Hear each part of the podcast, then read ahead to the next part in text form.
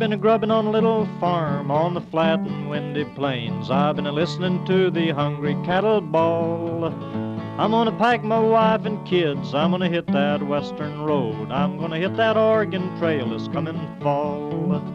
I'm gonna hit that Oregon trail this coming fall. Hit that Oregon trail this coming fall. Hello and welcome back to Chris and Reggie's Cosmic Treadmill, episode number 41, where we go back to the past and read a comic book from the yesteryear of publishing. You can find us every Sunday on chrisandreggie.podbean.com, or you can get us and subscribe to us on iTunes, Stitcher, Google Play, and by going west, young man. Hmm. Yeah. We have today a uh, strange book this week. Oh, that, We do. I don't know if it's that strange. You know, it is just a uh, run-of-the-mill comic book, but this is a Reggie pick, isn't in a uh, in a sense. Uh, It is. a, a book and a book that is currently being published. You can go to the store right now and get the latest issue. I don't know what issue that is off the top of my head, but it's it's kind of up there now. It's, I think it's in the early twenties. But uh, what what what book are we talking about here? we are talking about a uh, an image comic called Manifest Destiny, number one. Uh, cover date November 2013, released November 13th, ni- uh, 1913, no, 2013. Written by Chris Dingess, uh, penciled and inked by Matthew Roberts, colored by Owen Gieni, leaded by Pat Brosseau, and uh, like we said, came out from Image Comics on their Sky Brown, Sky Skybound Yeah, brand. That's the uh, Robert Kirkman one. that's right. That's Robert Kirkman's baby. and uh, for two dollars ninety nine cent. Yeah, cheap. And I think actually the, uh, Yeah. I mean, the first trade has been out quite a quite a while now. I, I believe the first trade, like most image 10 first bucks. trades, is ten bucks. So let me tell, you, and you can get it cheaper than that too if you are, are paying a little bit of attention. So uh, Hmm. this is not a big trial, but you know, I I'll just say up front, it is a story of the Lewis and Clark expedition, and we will get into that. In fact, this this episode, Chris, might be more of an American history episode Yes. than a uh, comics history, but it all comes back. We all we will we make it work the best we can.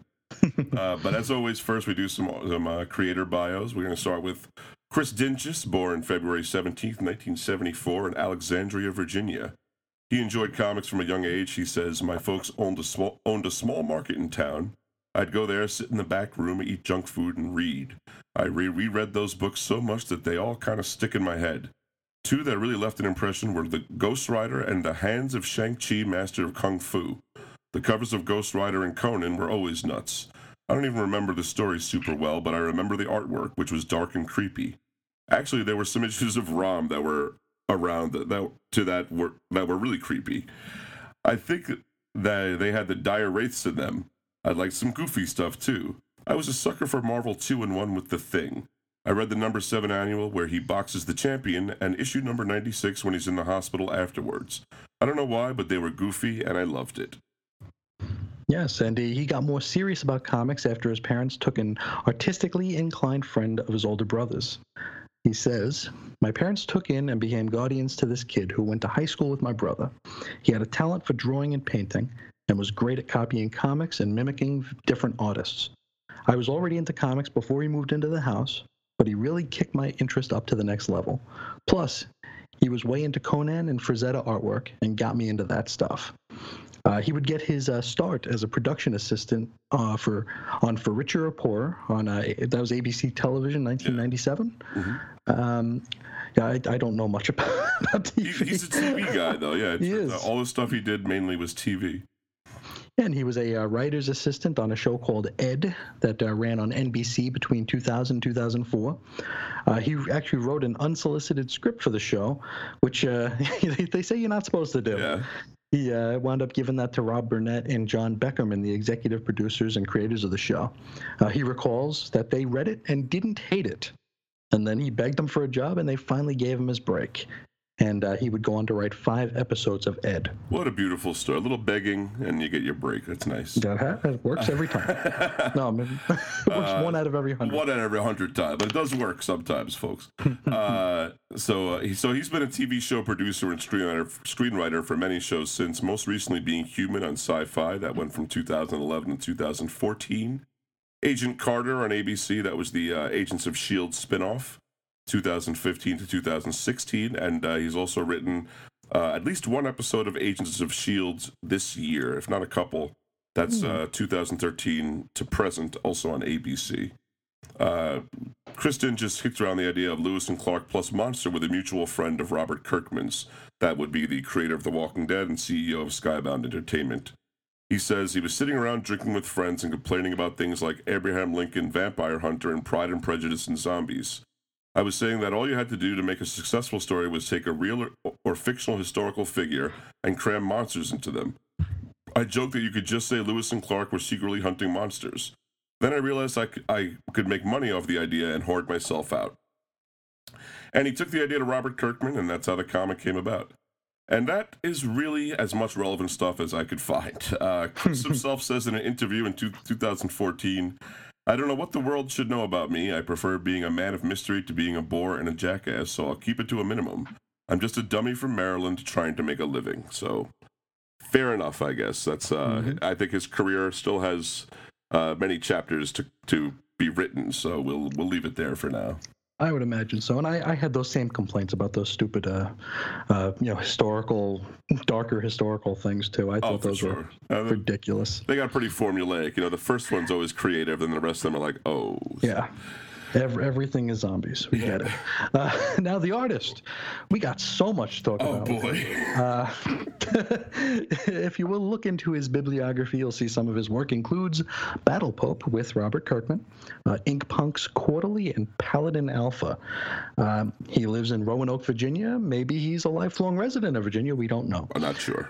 Uh, Manifest Destiny is his first full-time comic gig, and uh, seems like a nice fella. Yeah, there's a lot of interviews uh, that he's in that are about Manifest Destiny, this comic book, but not a lot of information about himself. Just sort of like he en- enjoys drawing and that he has you know studied a lot of reference for the book, but that's about it. So again, another guy whose whose uh, career has yet to be fully written. So uh, keep, Sure. keep your eye out. Now, uh, you know, like I said, this book is a historical fiction about the Lewis and Clark expedition. So I'd like to start with some nonfiction and talk a little bit about the tale of Lewis and Clark and Sacagawea and what that was really all about. Uh, basically, the Oregon Trail, right? And, that, and that's essentially what, the, what the whole story is. If you played the Oregon so. Trail, you pretty much know the story. But uh, we'll give you a couple other facts here. So this all began with something called the Louisiana Purchase. Uh, the American acquisition of 828,000 square miles of territory from France in 1803 under our third U.S. President Thomas Jefferson.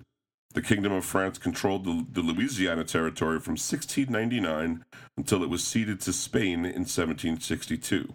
Napoleon in 1800, hoping to reestablish an empire in North America, regained ownership of, Louisiana. And I, I think it might be important for people that don't know that this territory isn't just New Orleans.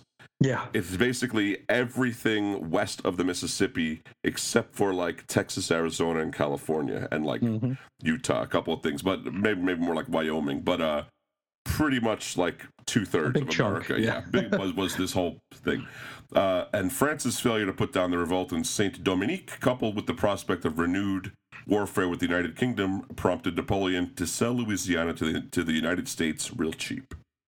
Yeah, they paid 50 million francs, which is uh, 11 mil, 11 million 250,000 USD, uh, and a cancellation of debts that were worth 15 million francs, or three uh, three million seven hundred fifty thousand dollars American, uh, for a total of 68 million francs, uh, 15 million USD, or about a quarter of a billion if we were to change that into uh, more recent dollars. Yeah, Um, the United States originally sought to purchase only the port city of New Orleans and its adjacent coastal lands, but quickly accepted the bargain, as, as you might might imagine. practically threw in like you know the ten times more land. Yeah, we'll, we'll, we'll, we'll put the good rims on it. Um, now, the territory contained land that forms Arkansas, Missouri, Iowa, Oklahoma, Kansas, and Nebraska, uh, the portion of Minnesota west of the Mississippi River, a large portion of North Dakota, a large portion of South Dakota, the northeastern section of New Mexico, the northern portion of Texas, the area of Montana, Wyoming, and Colorado east of the Continental Divide, Louisiana uh, west of the Mississippi River, and small portions of land within the present Canadian provinces of Alberta and Saskatchewan. Wow. Well, all that land before it was named uh, these crazy names that Yes. Chris just rattled off, it had to be uh, explored and examined. And that's when Thomas Jefferson put together the Corps of Discovery Expedition. He commissioned the expedition shortly after the Louisiana Purchase in 1803 in order to explore and to map the newly acquired territory and find a practical route across the western half of the continent, and to establish an American presence in this territory before Britain and other European powers tried to claim it. So, as a matter of fact, one thing he wanted to try to find was a water route that went all the way from the east to the west. He had very commercial plans already for uh, this area and for the west coast, uh, you know, at Portland and whatever. Now, Jefferson commissioned the Corps of Discovery and named U.S. Army Captain Meriwether Lewis its leader, who in turn selected William Clark as second in command. Yeah, Meriwether, Meriwether Lewis was born August 18th, 1774. Uh, he lived until October 11th, 1809. Didn't live very long. No. Uh, he was born in the colony of Virginia. After his father died of pneumonia, he uh, moved in with his mother and stepfather, Captain John Marks, uh, in Georgia in May of uh, 1780. Lewis had no formal education until he was 13 years of age, but spent his youth learning and fostering skills in hunting and camping. At the age of 13, he was sent back to Virginia for education by private tutors. His father's older brother, Nicholas Lewis, became his guardian. In uh, 1793, Lewis graduated from Liberty Hall, which is now Washington and Lee University, at age 19. That year, he joined the Virginia militia, and in 1794, he was sent as part of a detachment involved in putting down the Whiskey Rebellion. Now, to refresh our memories on that, the Whiskey Rebellion was a tax protest in the United States beginning in 1791. Uh, the so called whiskey tax was the first tax imposed on a domestic product uh, by the newly formed federal government, intending to cover some of the debt incurred during the Revolutionary War. In uh, 1795, Lewis joined the U.S. Army, commissioned as an ensign. It's an Army rank which is later abolished and is kind of the equivalent of a modern second lieutenant. And it's here that he would meet William Clark. Yeah, I know a lot of our American listeners probably learned all this in eighth and ninth grade. I know I did, and I forgot And all forgot it. too. So it's practically new to it's new to both of us. Believe me. Yes. Just- don't feel like we're uh, Chris and I are some Will, some Lewis and Clark uh, experts here. We we this I'm a buff. this Yeah. all came up because of this. But uh, anyway, uh, William Clark, born August first, seventeen seventy, lived till September first, eighteen thirty eight. He did a little better than um, Lewis Meriwether. Uh, he was born in the colony of Virginia, Caroline County to be exact. The Clarks were common planters in Virginia, owners of, the, of modest estates and a few slaves and members of the Anglican Church. Clark had no formal education and was taught at home like many contemporaries. William Clark's five older brothers fought in Virginia units during the, during the American Revolutionary War, but William was too young. After the war, the two oldest Clark brothers made arrangements for their parents and family to relocate to Kentucky. William, his parents, and his three sisters and the Clark family slaves arrived in Kentucky in March 1785. The Clark family settled at Mulberry Hill. That was a uh, place they named that a lot in Happy Days, right? That's, that's where you found you your found thrill. your thrill, yeah. I believe. Uh, that was a plantation along Beargrass Creek near Louisville. This was William Clark's primary home until 1803. His older brother Ro- George Rogers Clark taught William wilderness survival skills. Uh, Clark joined several local militias, rising to the rank of ensign. While serving as a frontier army officer in 1795, Meriwether Lewis was court martialed for allegedly challenging a lieutenant to a duel during a drunken dispute. The 21 year old was found not guilty of the charges, but his superiors decided to transfer him to a different rifle company to avoid any future disputes with, uh, you know, people. His new commander turned out to be William Clark, and this is how they met. Uh, on July 4th, 1796, Clark resigned due to poor health. But uh, Meriw- Meriw- Meriwether Lewis recruited, recruited Clark right out of retirement, then age 33, to share command of the newly formed Corps of Discovery.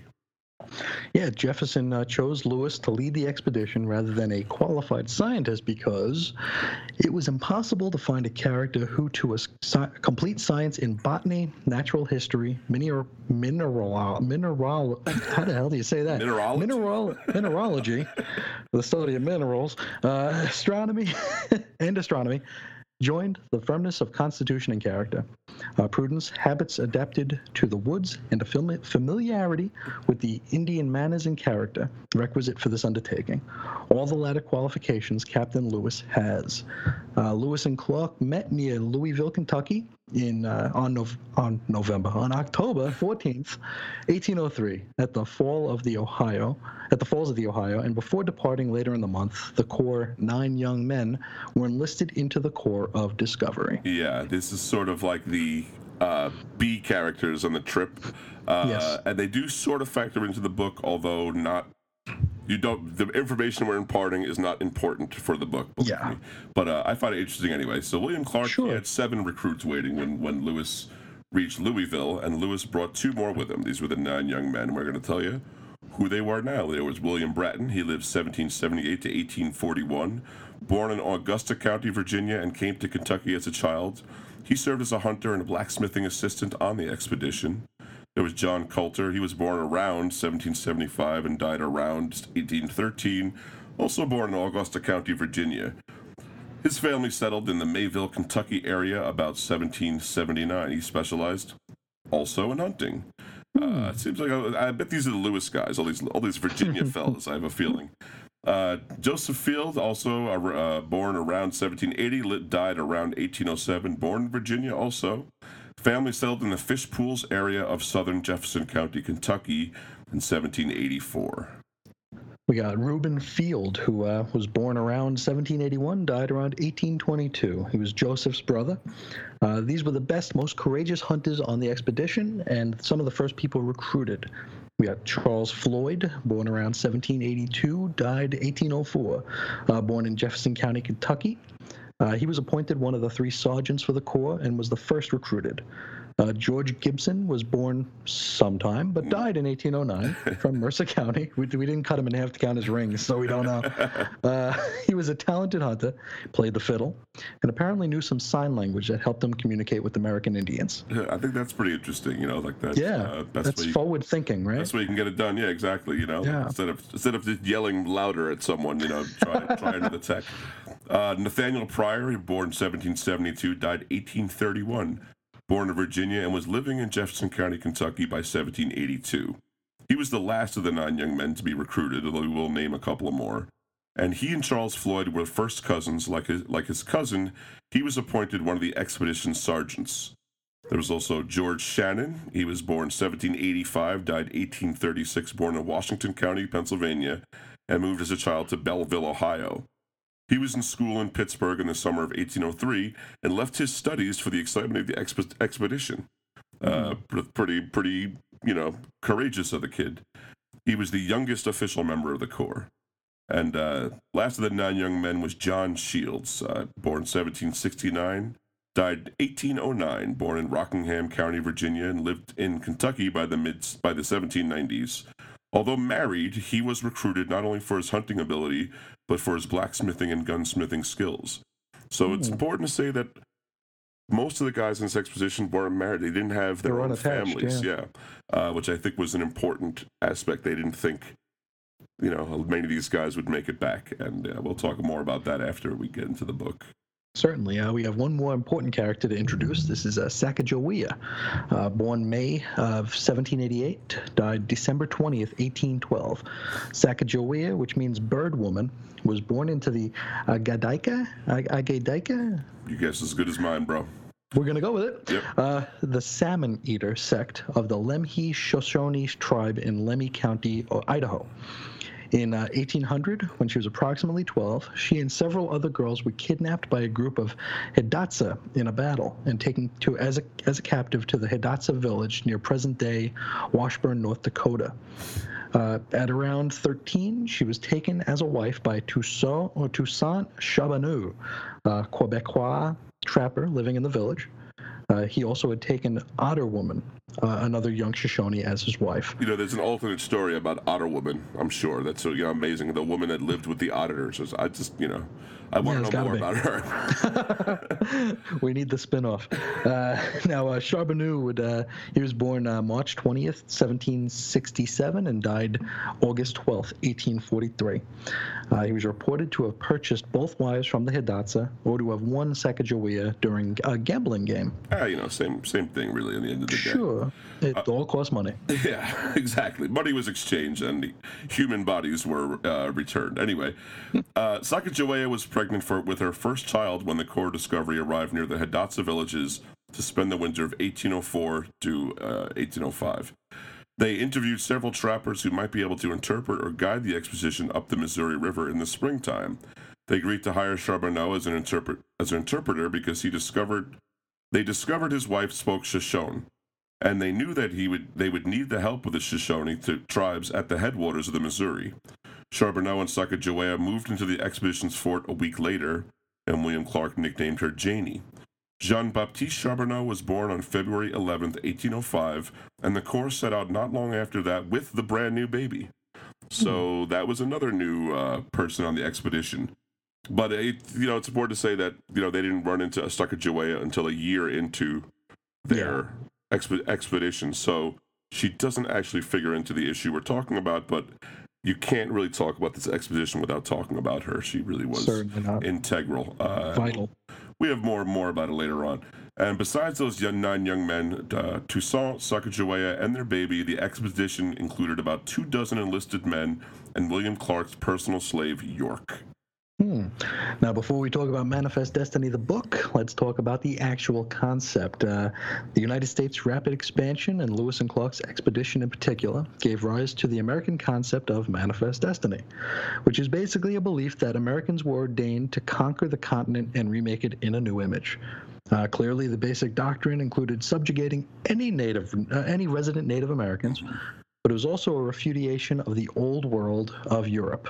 Uh, so no, no stinky, musty castles. here. Exactly. Yeah. This is this is a, a new way to do things, and it involves uh, a lot of gunplay and I don't know, working Yes. with your hands. Sure, sure. Trades. It's all about trades. Right. Uh, now, there was never a set of principles defining manifest destiny. Therefore, it was always just a general idea rather than a specific policy uh, made uh, made with a motto. Journalist John L. O'Sullivan, an influential activist, uh, the, the advocate for Jacksonian de- democracy, wrote an article in 1839 which, while not using the term manifest destiny, did predict a divine destiny for the United States based upon values such as equality, rights of conscience, and personal enfranchisement to, quote, establish on earth the moral dignity and salvation of man. Six years later, in 1845, O'Sullivan wrote another essay titled "Annexation in the Democratic Review," which was uh, which he first used the phrase "manifest destiny."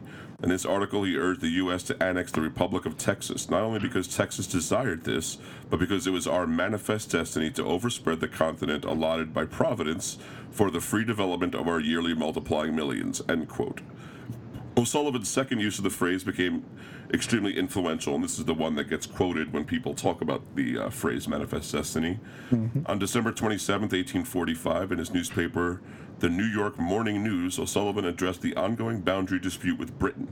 That would be the Canadian border. O'Sullivan argued that the United States had, a, had the right to claim the whole of Oregon, and but that claim is by right of our manifest destiny to overspread and possess the whole of the continent which Providence has given us for the development of the great experiment of liberty and federated self-government entrusted to us. wow, you know we That's a got lot of words there, yeah. Uh, it's, uh, so to break it down, essentially, since America was spreading democracy and, and Britain wasn't, the United States were owed the territory because they would quote unquote improve it. You see, uh, we were doing everyone a big favor. This is essentially they should they should get out of our way. Uh, it might be worthwhile to mention, or you might not care, and that's also fine, that pre Civil War Democrats endorsed the concept of manifest destiny, but most Republicans, including Abraham Lincoln, did not. Um, it just didn't really jibe with their uh, vision of an inclusive, you know, kind of a, uh, you know, smaller government. Uh, the phrase manifest destiny is most often associated with the territorial expansion of the United States from 1812 1812 to 1860, from the end of the War of 1812 to the beginning of the American Civil War, but it certainly could apply to the events that are going to take place in this very comic book. Yes, Manifest Destiny number one. The cover is a scene of Lewis and Clark in profile at the edge of a cliff made of grotesque monsters and body parts. Uh, against an orange sunset, the purple foreground looks uh, pretty good. Yeah, I, I just like the composition of it. It's it's very striking and it's not Yes. complicated, but it does the job. So I was. It uh, does. we felt we had to note we had to mention it. So the opening page shows a crane in flight high above the winding Mississippi River. Lewis and Clark's expedition, they're traveling on the river. That's one large boat with a cabin on deck and two smaller boats flanking at the rear. An excerpt from Meriwether Lewis's journal, captioned. Now, uh, how do we uh, how do we say the date in in British? Well, 23 May. is it twenty? Is it twenty three or twenty third? Uh, sure, whatever you like. Okay, now which voice is this going to be? I don't know. You pick, you pick your favorite. Pick your favorite slightly British My voice. my favorite Beatle. Yeah. Uh, twenty three May, eighteen oh four. Set out early. Expect to make La Charre within one or two days. Current has been mild. I haven't seen any any sign of man or creature for over one week.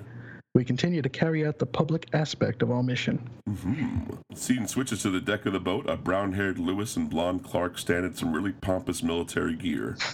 Clark is wielding an antique rifle, which I guess actually wouldn't be an antique rifle in 1804. It was probably a brand new rifle. yes. Uh, Lewis's caption continues. This morning I saw a new. To- uh, am, I, am I doing Australian or am I doing British? I can't tell. you do the best you can, Chris. you know, we're not trained for this sort of thing, but we will we will try to make it at least make the voices different from each other. That's Sure. the main thing. I think we won't have a problem with that. this morning I saw a new sort of bird. It was too high for a detailed sketch. So Clark fires on the crane, hitting it dead on. A really good shot with a musket, I must say. And Lewis Sure. is later seen sketching in a journal while the dead bird is splayed before him on a table. Clark assisted in obtaining the bird. I will present it with all the samples. I fear that birds, small game, and Indians will be the only creatures we come across. So now he's sort of, while he's writing, he's looking at a map of the United States. And uh, this is really telling that like there's not much to it uh, at the time. It shows Sure. it shows British territory to the north, that would be Canada. Spanish to the southwest, that would be like kind of Texas to California, and and uh, we see the colonies and a, a handful of other new states. But we got like just a Louisiana territory is just a big chunk of territory right there. And Lewis reveals more about the non-public ax- aspect of this expedition. He does in caption. expected ahem. Ex- expected to discover more exotic life and face fierce confrontation based on President Jefferson's description of the mission. He insisted that the Corps would be tasked with destroying monsters and clearing the way for our expansion of the United States. We have fought no monsters. Biggest obstacle so far is boredom. Hmm. Now, Lewis then reveals the expedition is made up of some military volunteers, but supplemented with criminals and murderers, and Lewis does not trust them. He does not. The devil seems to have sway with over their idle hands. Jensen, one of those men Clark retrieved from the stockade, stole rum from the mess. He was disciplined by Captain Clark. Twenty lashes. And you have a pretty brutal panel of Clark whipping Jensen with a braided cat o' nine tails. It's from the point of view that we can see his anguished face. I mean, Jensen's face, not Clark's. He really looks hmm. like this is a painful ordeal. Uh, and Lewis. You just got to pay good money for that. Uh, exactly. Today that would, that would be uh, fifty dollars an hour at least. But um, yeah, so uh, Lewis writes uh, about this pa- in his journal. Oh, he writes this does. passage in his journal. Yes. Beginning to worry that my president has either been bamboozled by the French tell tales or has taken leave of his senses and created such mythology in his own mind. But upon reflection, Lewis crosses out every line and instead writes, this is great. Men are braced for action. Surely we will encounter the creatures spoken of by President Jefferson when he wisely commissioned this mission. "Yeah," which is probably smart to do, but you can totally read the original sentences. I mean, you just just a line through them. It's not like it's it's impossible. Yes, uh, now Clark shows up and asks Lewis if he's working on the journal. And he asks which one. Uh, he's keeping two journals, you see, one for the Congress to see, and the other classified, which is probably the one that they will present to uh, the president only. Yeah. Uh, the two move on to more immediate concerns, where Clark says, And how's Jensen? And Clark says, uh, "Jensen." The man you wisp- whipped? the man you whipped last night. Honestly, Clark, you usually take more interest in our troops, even those you punish.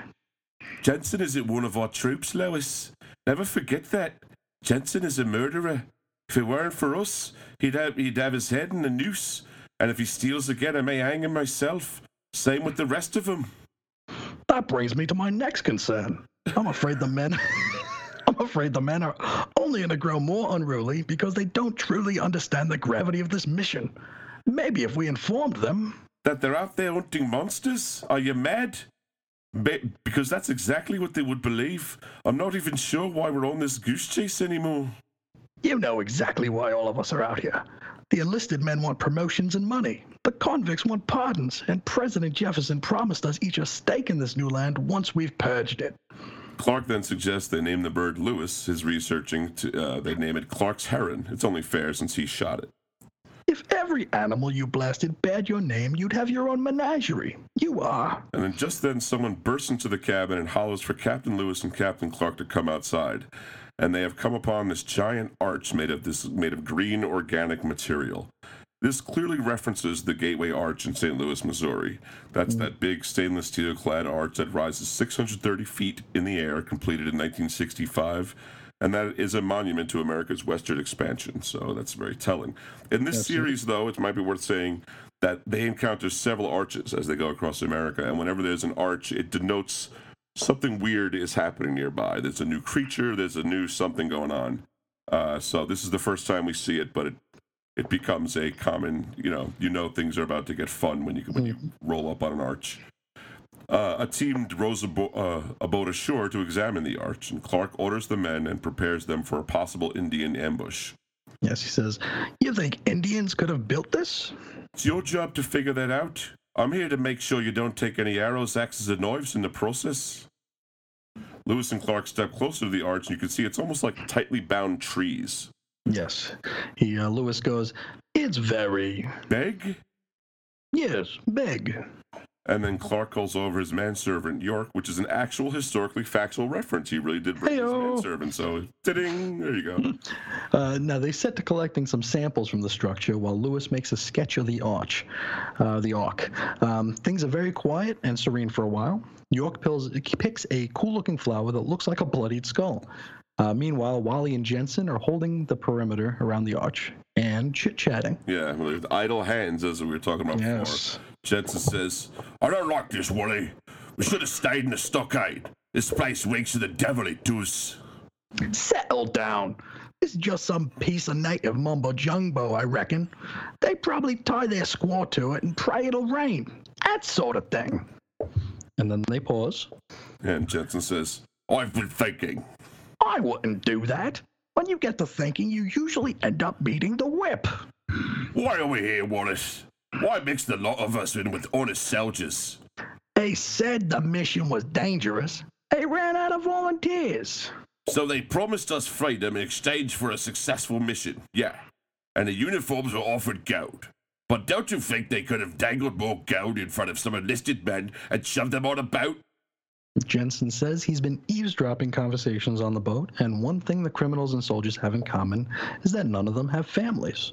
Uh, Sergeant Burton's father died in a duel, and his mother committed suicide a year later. Russell's wife died of consumption. Corporal Carp was raised, was raised in an orphanage along with half the men in his journey. Yes, Wally says, What about you? Never knew my father. My mother was a whore. She got her skull caved in trying to steal money from a customer. I'm sorry. Ew, what? About your mother? That's terrible. Jensen tells Wally to shut up and points out that having no family makes them all very expendable. Jensen figures there's worse things out in the wild than natives and says he's ready to take off at the first sign of spooky. And the conversation is interrupted by Sergeant Parker. Yes, he goes, Eyes forward, boys. Vigilance is key. Oh, absolutely, Sergeant. Conversation can wait, even if it's about something as important as dissertation. Desertion. And uh, right, right here, Jensen and Wally share a guilty look and maybe like a nope, like you know. And I, I really like it because it because it, it really feels like this is something that would have happened in high school. Like you think you yeah, got like away with got it, caught. and then Yep. but then they let the guy lets you know that he knows what you're up to. You're like, Mhm. anyway. Parker goes, You men are lucky I caught this conspiracy still in its crib. Not that I envy you, the punishment you receive. Uh, Captain Clark hates nothing more than cowardice.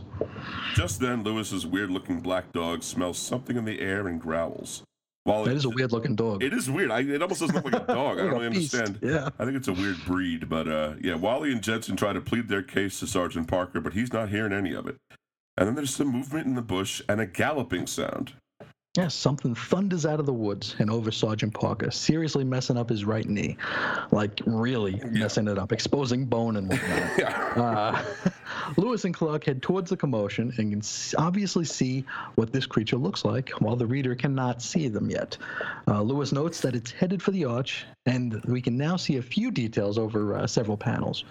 First, we see it's four legged with hooves. Uh, it has what you'd figure would be a body of a bison and also a hand that wields an axe. Yeah. Yes, a, uh big duotone splash page shows a silhouette of this figure, axe raised, about to bear down on Lewis in the foreground. And it appears to be some sort of uh, buffalo minotaur. It, I mean, the, the the way it's revealed, I really like it because you do see these Very little- cinematic. Yeah, Yeah. every panel, and you know, I think this is where the author's, uh, you know, television uh, Directorial. skills Yeah. come in, maybe, uh, or maybe not. But uh, you know, yeah, like each panel, it's like, all right, here's something normal. Then it's like that's a little less normal. Then you're like a hand with an axe. That's not. that is something, and that implies so much about you know intelligence and all this other stuff. But anyway. Uh, Lewis trips over a crate and stumbles backward, and just then Clark files twin pistols. It's kind of really kind of cool Doesn't mess around. uh, into the right into the chest of the beast, piercing it through the back. It dies instantly. Clark says, "Lewis, are you all right?" I'm good. I'm. I'm good. Elsewhere, but nearby, Jensen crawls over to the wounded Sergeant Parker. Yeah, and Parker goes, "Mm, What was that? Oh, horseman, sir. Came out of nowhere. Mm, I think I broke my leg. It's worse than that. I think you broke your neck. What? Then Wally goes, Jensen. Shut up, Wally. Uh, Jensen snaps Sergeant Parker's neck right there on the ground. Please, I I have. Uh, Jensen says, "You have no one, just like the rest of us."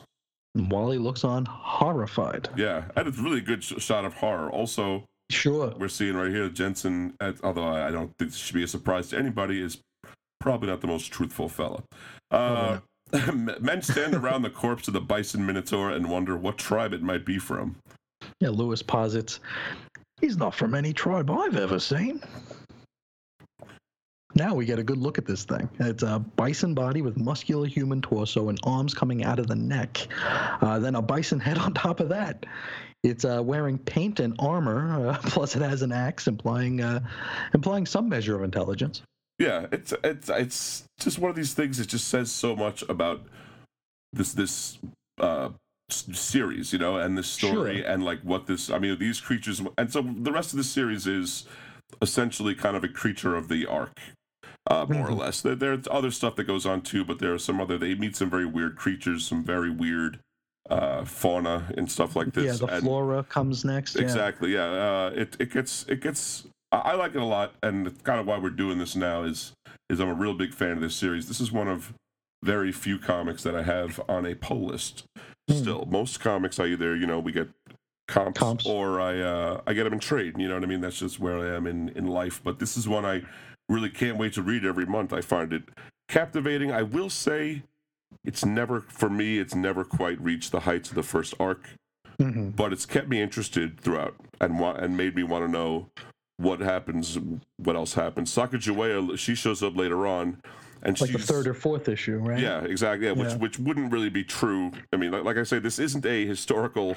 This is not a this is not a replacement for the historical fact, folks. Uh, And it's better for it. Yeah. yeah, oh, for sure. Uh, but don't don't read this and then go you know do this. Don't write a school report paper. on it. Yeah. uh, yeah, that that's one thing you asked. You were like, I hope I don't need to know yeah. a lot about this. I didn't know, you know, like I say, I, before reading this book and before doing the research for the show, I just knew the very basics that Lewis and Clark were had an They, expedition. they were in the world. yeah, Yes. and that they had they had made it to Oregon and essentially had forged that first trip, but I had no real details. And uh, now we have a lot, but you don't need you don't need them for this. You can just read it at face value. Uh, it's it's I think the art is spectacular, and it gets a lot It better uh, you know, as we go along, he gets much more comfortable with the characters and with movement. The coloring does a lot of the heavy lifting too on this. They do a really good job. It's a quality book, folks. It is. And uh, you know, I don't think we, we do too much stumping for books on this show because we're usually reading something twenty plus years old. You're not gonna go to you're not gonna go to the racks and ask for Superman's girlfriend Lois Lane. you know? exactly. Yeah. It's it's not gonna be you know it's, you're not gonna it's, it's not you're not doing anyone any favors buying an old issue like that. But uh, I, you know, this is some people.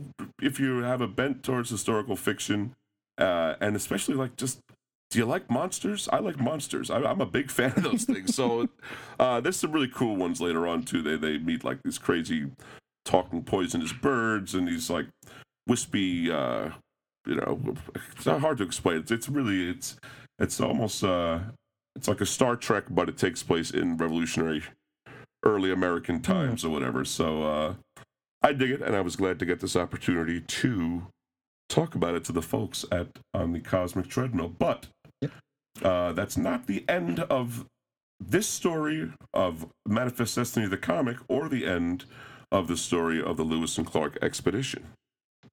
It is not. But before we go into that, I just wanted to say I I I had never even heard of this book before. Yeah, I uh, it's like I, so. It really is underrepresented. I gotta say. It is. It is. I mean, when you think of like Image, it's uh, people won't shut up about Walking Dead. That's about like it for Yeah. Image, and Or maybe Saga. Paper Girls right now, or Saga. Yeah, and uh, this one just went under my radar. I, I'm I'm guessing it probably went under more people's radar, but. Uh, I'm really glad you turned me on to it. I, I happened upon the uh, the trade earlier in the week and and blew right through it. It was uh, it was and I, and I don't say that is in like the the damn deconstructed or Yeah, yeah, decompressed way, but uh, yeah. There were only three words just- in it. I was no problem. I didn't even stop flipping. Um, no, no, it was just it was just really uh, really captivating, really good stuff. Um, I do like the the personalities that Lewis and Clark have Uh-huh. because they're kind of not really adversarial, but at the same time, kinda. They're, to- they're a total contrast, you know. Like Lewis Yeah. is played up to be the bookish, nerdy type, and Clark Yeah. is the tough the soldier. shoot first, Yeah. yeah. Um, Grab two guns and shoot.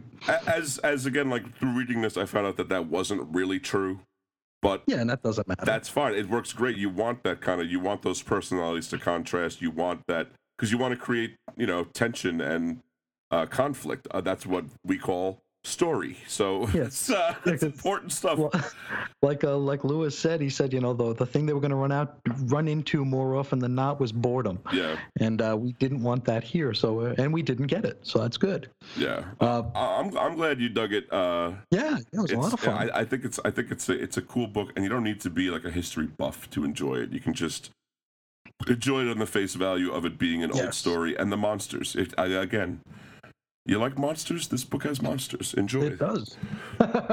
no, I was really glad it wasn't a uh, a book where where the writers were just kind of telling us that they know stuff that we don't, and and really just you know sitting in their own rarefied air. I'm I'm glad it was more of a, it was it was it was more geared towards telling a a, a story, and I was very happy with that.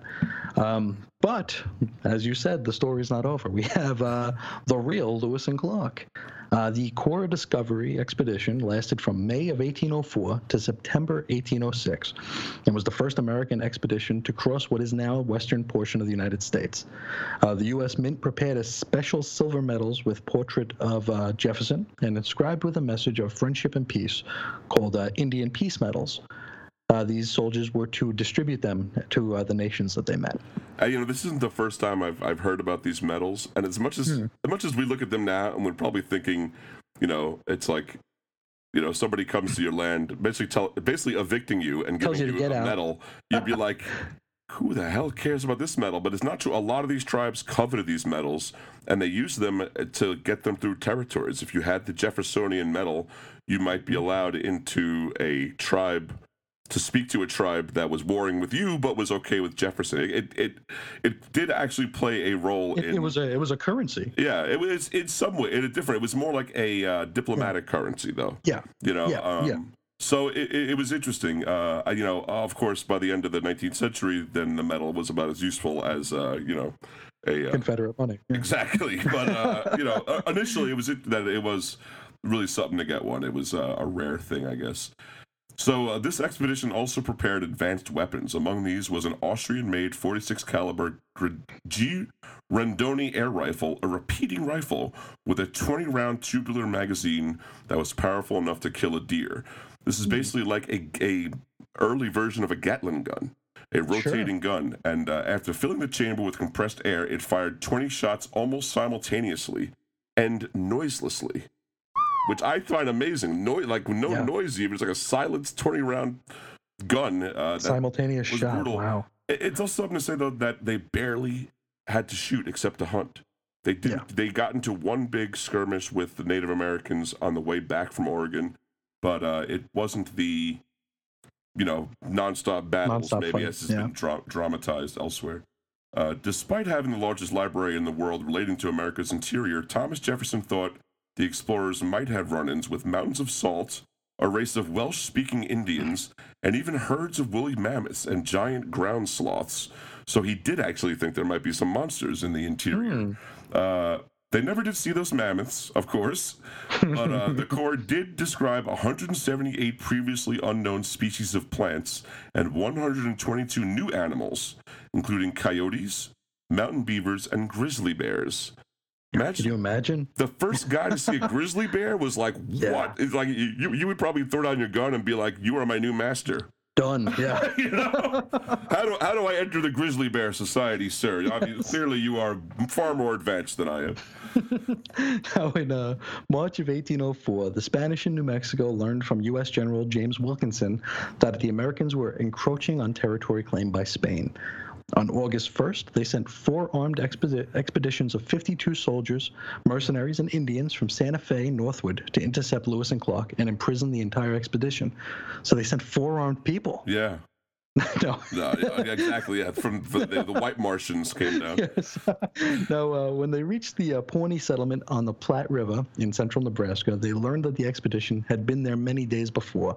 But because the expedition at that point was covering 70 to 80 miles per day, Miles' attempt to intercept them was unsuccessful. So uh, they, it, almost got cut off early right here, but uh, Yeah. I think that's a pretty good clip. Seventy to eighty miles That's a day. a lot of walking. They are Holy cow. moving, boy. They are moving. Yeah. Uh, I think it's a lot of river. I think it's a lot of river action, but still, they are uh, not hustle. dallying around.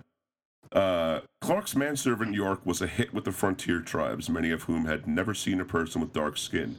The Arikara people of North Dakota even referred to York as Big Medicine and speculated that he had spiritual powers. Though not an official member of the Corps of Discovery, York made the entire journey from St. Louis to the Pacific and back and became a valued member of the expedition for his skills as a hunter. Now, during the uh, 19th century, references to Lewis and Clark scarcely appeared in history books, even during the United States Centennial in 1876, and the expedition was largely forgotten. Lewis and Clark began uh, began to gain new attention around the start of the 20th century.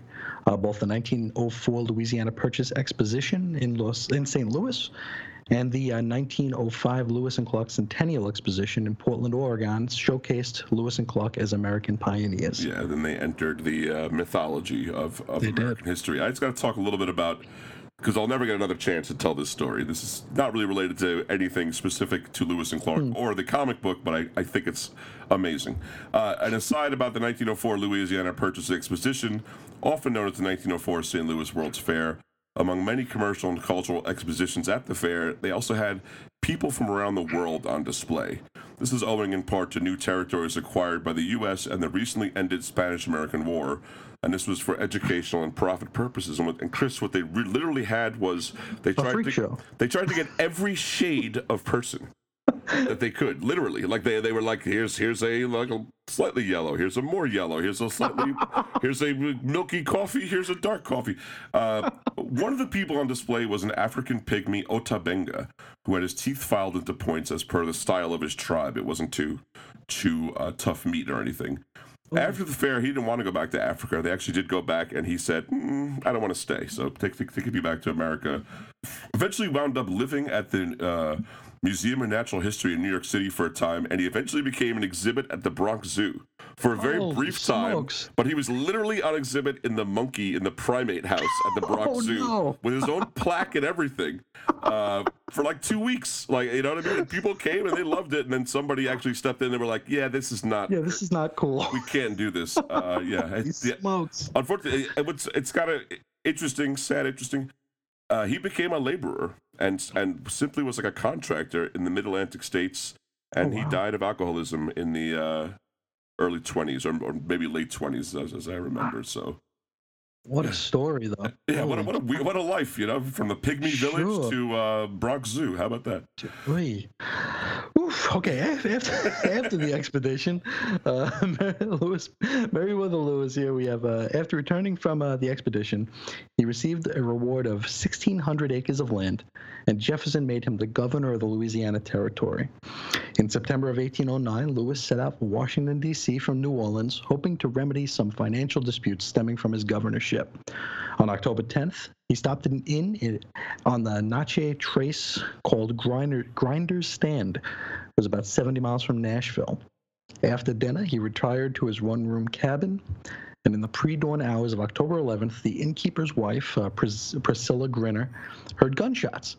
Servants found, found Lewis's body uh, badly injured from multiple gunshot wounds, each one in the head and the gut. He bled out on his buffalo hide robe and died shortly after sunrise. Uh, his death was ruled a suicide, corroborated by his friend Thomas Jefferson, but later analysis was not too sure. Yeah, it does seem kind of strange because to shoot yourself in the head and the gut And is gut. suicide.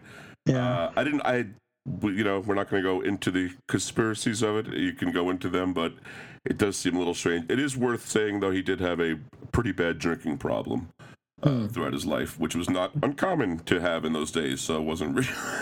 sure, sure. if everyone that had a drinking problem killed themselves, then we would have had a very much smaller society. Yes. Uh, but anyway, uh, William Clark in 1807, President, President Jefferson appointed Clark as the Brigadier General of the militia in the Lu- Louisiana Territory and the U.S. Agent for Indian Affairs. Clark married Julia Hancock on January 5, 1808, at Fincastle, Virginia. They had five children.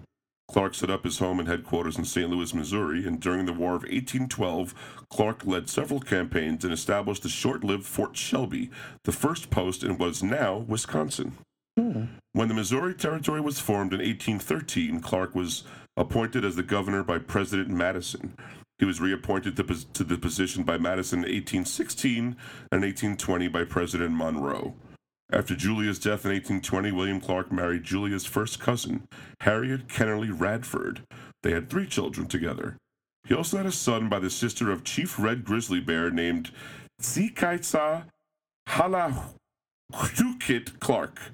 And I, I'm very sorry to all those families involved. yes. Uh, but uh, she died of mal- of malaria, or he died of malaria.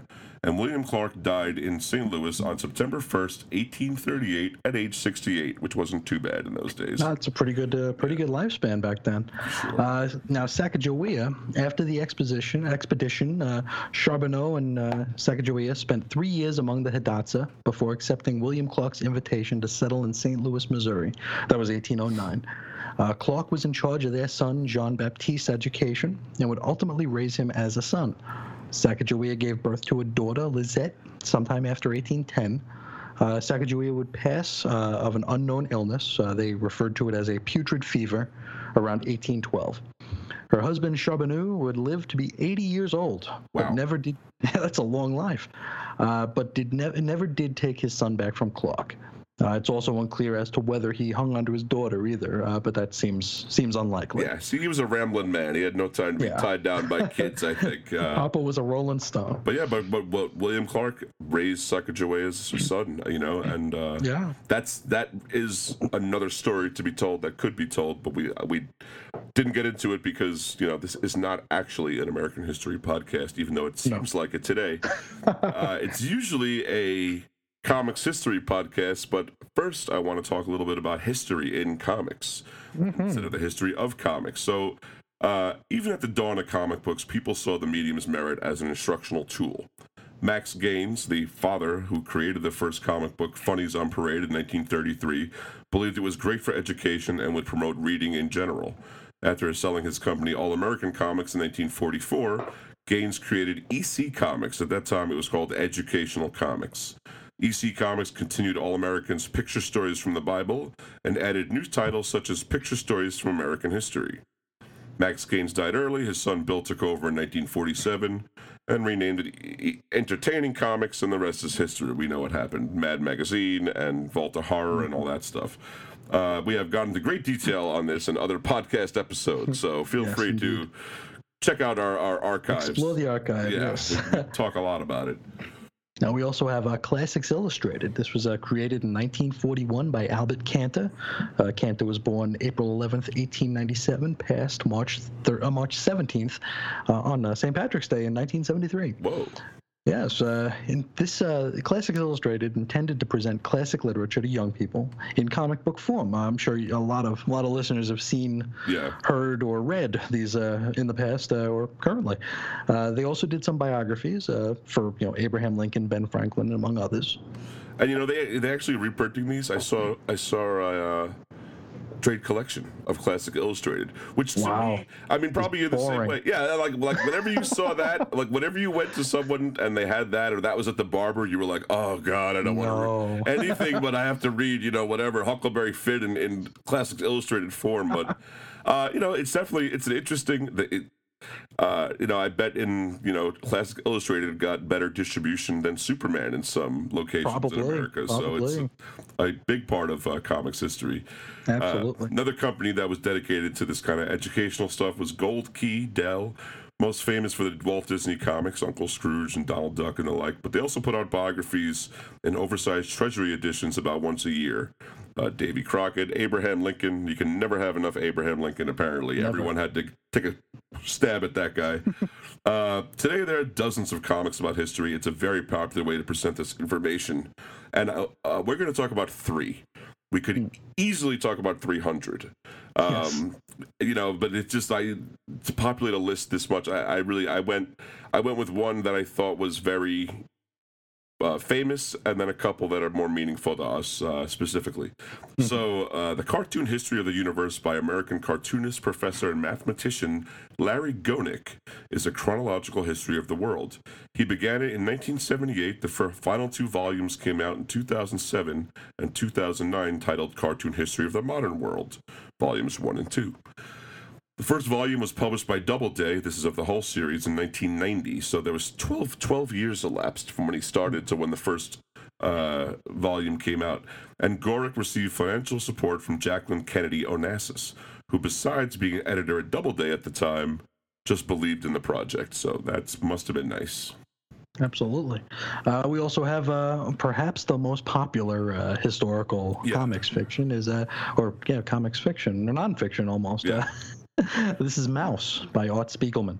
Uh, it's a uh, complex memoir of his father's experience uh, incarcerated at Auschwitz during World War II, and a, a partial memoir of Spiegelman himself.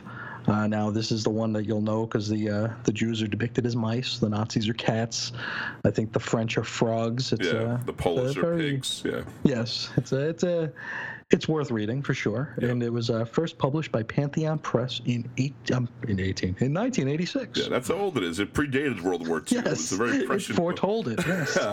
and this is one I like a lot. Uh, it's currently being put out. Hip Hop Family Tree by Ed Piskor. He's the guy. He actually got his start doing American Splendor comics, and he did one Mhm. called Wizzywig. Uh, but he's a, this is a painstakingly rendered retelling of the history of hip hop from its very beginnings in 1973. Published by Fantagraphics, first volume came out 2013, and there are four of I think what I think five volumes, might be six volumes are planned, Hmm. um, but there are four of them now. Uh, if you like hip hop or your or your New York history, or you know, give it a look. I, I I think it's good. It's got some comedy. It's a fun time. yes. Now going from nonfiction to fiction, we have uh, Captain Confederacy by Will Shetterly and Vince Stone. There's uh, 16 issues uh, in total, with in uh, across two series, published by Steel Dragon Press and then Marvel's Epic imprint uh, from 1986 to 1992. This is an alternate world where the South won America's Civil War. The Confederates create a superhero for propaganda purposes. And of course, I, it's also we should say that we could do easily a, a 300 title list on historical fiction. 3,000. I mean, it's it's unbelievable. So this is just this is kind of a hit parade, but we know that you know people listening have other ones on their mind, and we want to hear what they are. Uh, we'll give you the contact later. From Hell by Alan Moore and Eddie Campbell is a well-known one.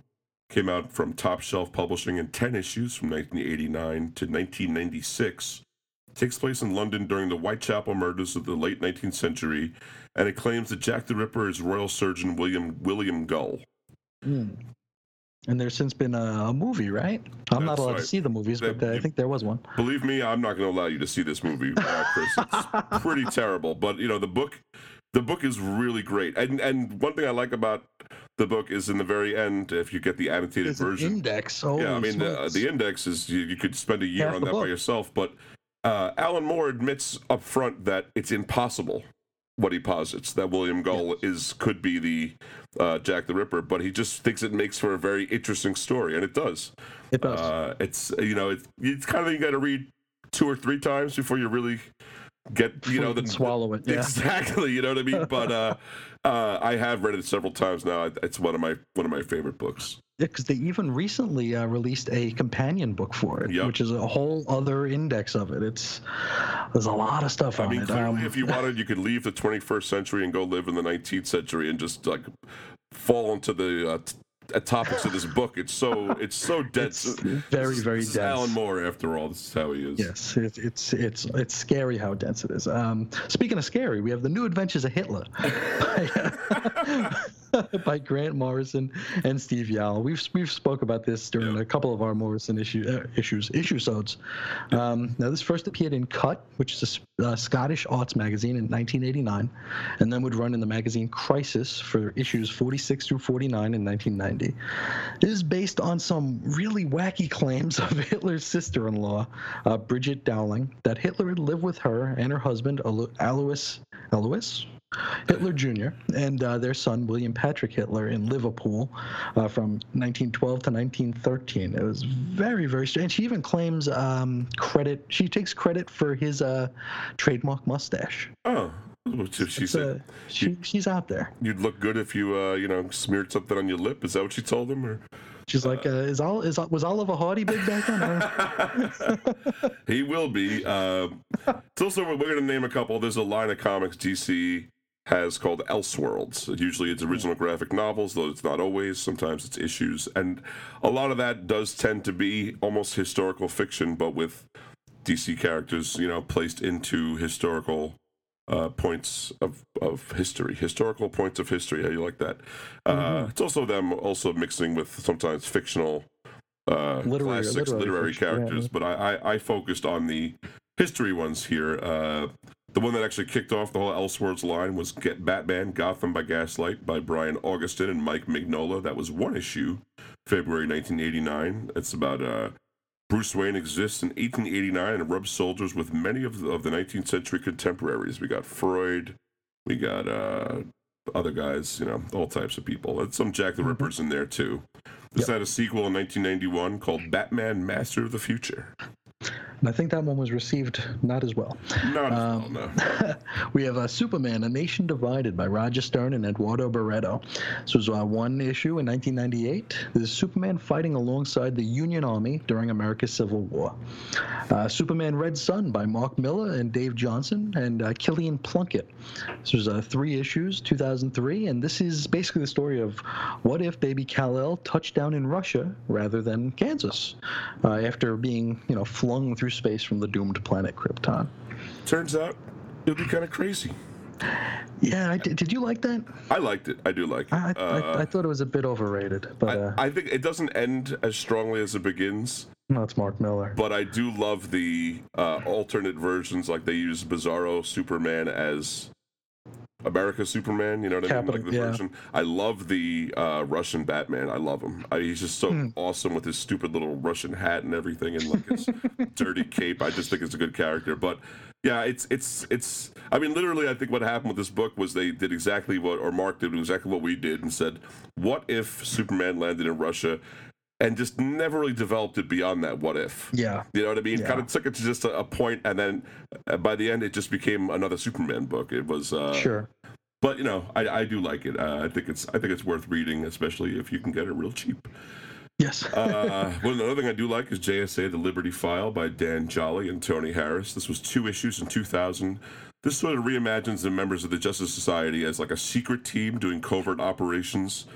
And it's also rendered in a very highly real, realistic style. Like, you know, you can see the eyeballs through the eye holes in the masks and Yeah. stuff like that. Uh, this is during World War II for the U.S. military. Uh, this was followed up by JSA The Unholy 3 in 2003, which, again, that, that was not as good as a follow up, but they are collected in one trade called the Liberty Files, I believe, right? And was the Whistling Skull part of that too? The No. one that came out post New Fifty Two? No, that wasn't part of. I I, I, think- I think that actually is. You're right. Part of this series, The Liberty File, but not part of the trade. but it's not part of the trade. That's exactly what I mean. Yeah, and Gotcha. I can tell you now, the Whistling Skull is does not even. You can you can skip it. Uh, Yes, in my opinion, I like. I, I really like the first one a lot. Then we get diminishing returns as we go along. Certainly, certainly. We also have uh, Teen Titans: The Lost Annual by Chuck Dixon and J.H. Williams III. This was a single issue in 2008, and this is about the original Teen Titans going into space to save John F. Kennedy. Uh, it was originally planned for a 2003 release as the Teen Titans Swingin' Elseworlds special. Boy, I wish that had come out. Uh, Yes. Then back to Alan Moore. We got the League of Extraordinary, the League of Extraordinary Gentlemen by Alan Moore and Kevin O'Neill, and this is where we really blur the line between historical Fiction fiction, and fiction, yeah, yeah. nonfiction. But uh, this is America's Best Comics, aka Wildstorm, aka DC. Uh, Fifteen issues plus one original graphic novel, plus like I mean, a lot of other stuff that came out. Uh, all the Nemo books and stuff. 1999 to present, I believe there's still more yet to come. Oh wow! This is several Victorian era fictional characters band together to defeat historic and fictional menaces. Sort of like a Victorian era Justice League, as I always look at it, you know? uh, and their travels do eventually take them to the 20th century. This, it's a complex book, boy. Yeah, that, that's a it's it's another dense one. It's Big uh, time. and you got to be in the mood for it. Yeah, I, I often try to get uh, English teachers to read that. None of them have been. None of them are into it. No. no, no, no, no, no.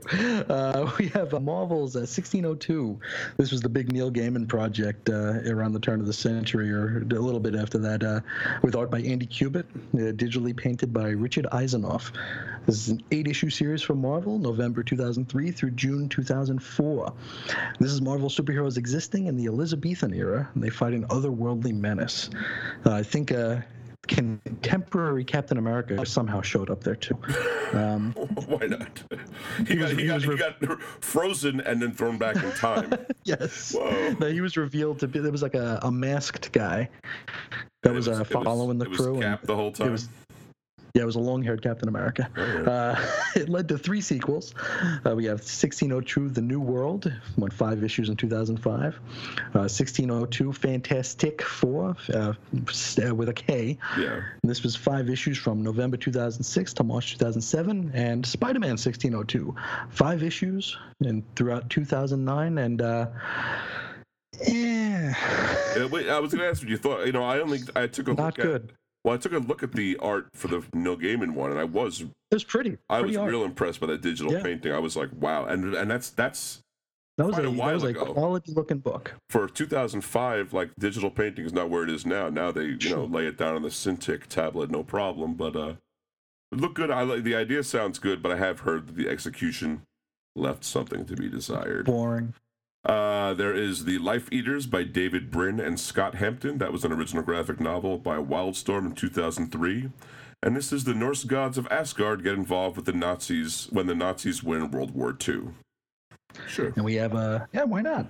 Uh, it, it's funny how uh, how comics had to had to they kind of had to tap dance around World War II. You had uh, I don't know if it was actually a concept from the Golden Age, but uh, when Roy Thomas had the uh, the Spear of Destiny hmm with uh with like the uh, the All Star Squadron and stuff, so like the heroes couldn't go into Germany, Right. otherwise they'd become brainwashed. I mean, that stuff's always cool to consider because it's it's so easy to be like, well, why why doesn't Superman just kill Exactly. Hitler? Yeah. Superman could have ended the war in one in one hour. You know, if not Yeah, one from one his minute. from his kitchen. Yeah, but uh, yeah, I, I do I do love explanations like that, and then so we, it gives you it gives rise to these alternate scenarios that are, you know, Yeah, because uh, all over the the- place, really.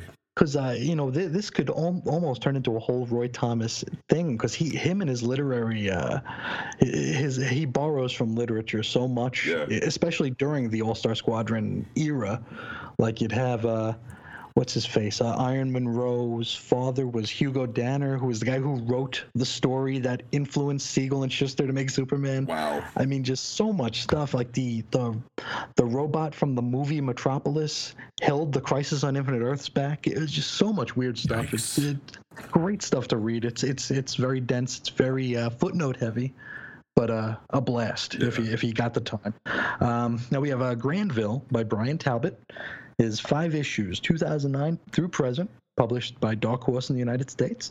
Now, this is set in a world in which France won the Napoleonic Wars and invaded Britain, and in which the world is populated mostly by anthropomorphic animals, as you would imagine. That's what that's what would have happened. Yeah, if Napoleon Bonaparte won, we'd Mhm. probably all be walking and working alongside you know anthropomorphic dogs and cats. It's uh, how I imagine it.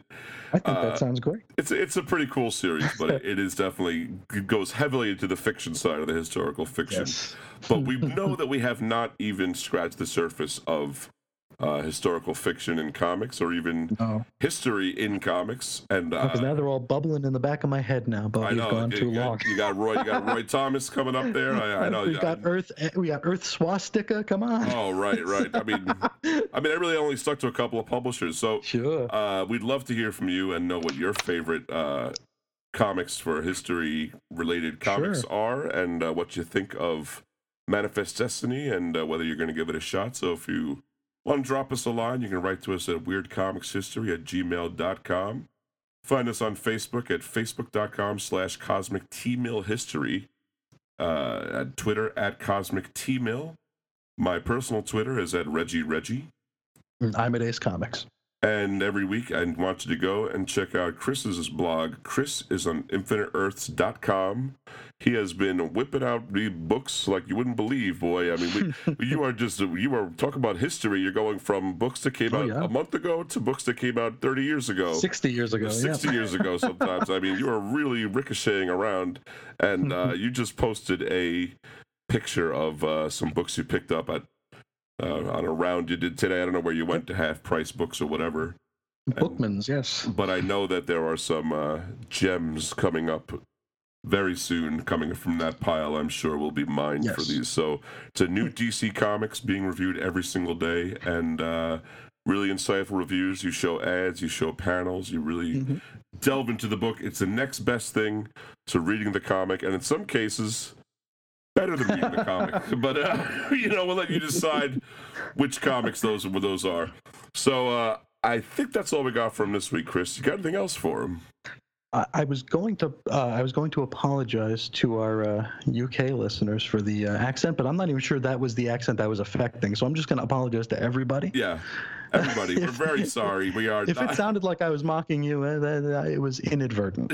we uh we are you know not trained. As amazing as it might be, we're not trained vocalists, so we We're not are. classically trained. no. We just we do the best we can to at least at least keep the voices different enough from each other that I'm not even sure I did that. yeah you know, we don't want to you know otherwise it would just be us uh, doing New York accents the whole time. So Yes. next time we'll do we'll do a uh, we'll do a book that takes place in New York. We can really make poke fun at ourselves. I know it. But uh, if that's all you got for him, uh, until next time, I want you to keep it on the treadmill without getting dysentery. Pepperoni and cheese. I profess and I don't jest, cause the words I manifest, they will take you, sedate you. And I will stress upon you the need for you all to feed your minds and souls so you can lead yourself to peace. I got a real objective here. I am effective here, cause I select a clear method for all. Suckers I maul, they fall and crawl, and crawl into the pit of purgatory. I go for glory. I'm taking inventory, counting all the tough luck ducks while I narrate, relate, and equate, dictate and debate. Cause my fate is to be called making history. I use sincerity, but I'll still bury the doubts and questions of all the skeptics. I'm kicking clout and I'll even bet this is true. There's nothing so so, cause I know right about this minute I'm in it, admit it, I did it for you. Cause this is what I'm into. So chill align skill that we almost fulfilled. The proper mission for us, and yo, this is a must. See these lines of my rhymes, I attest. I attest. Huh. These are the words that I manifest. I manifest. I manifest. These are the words that I manifest.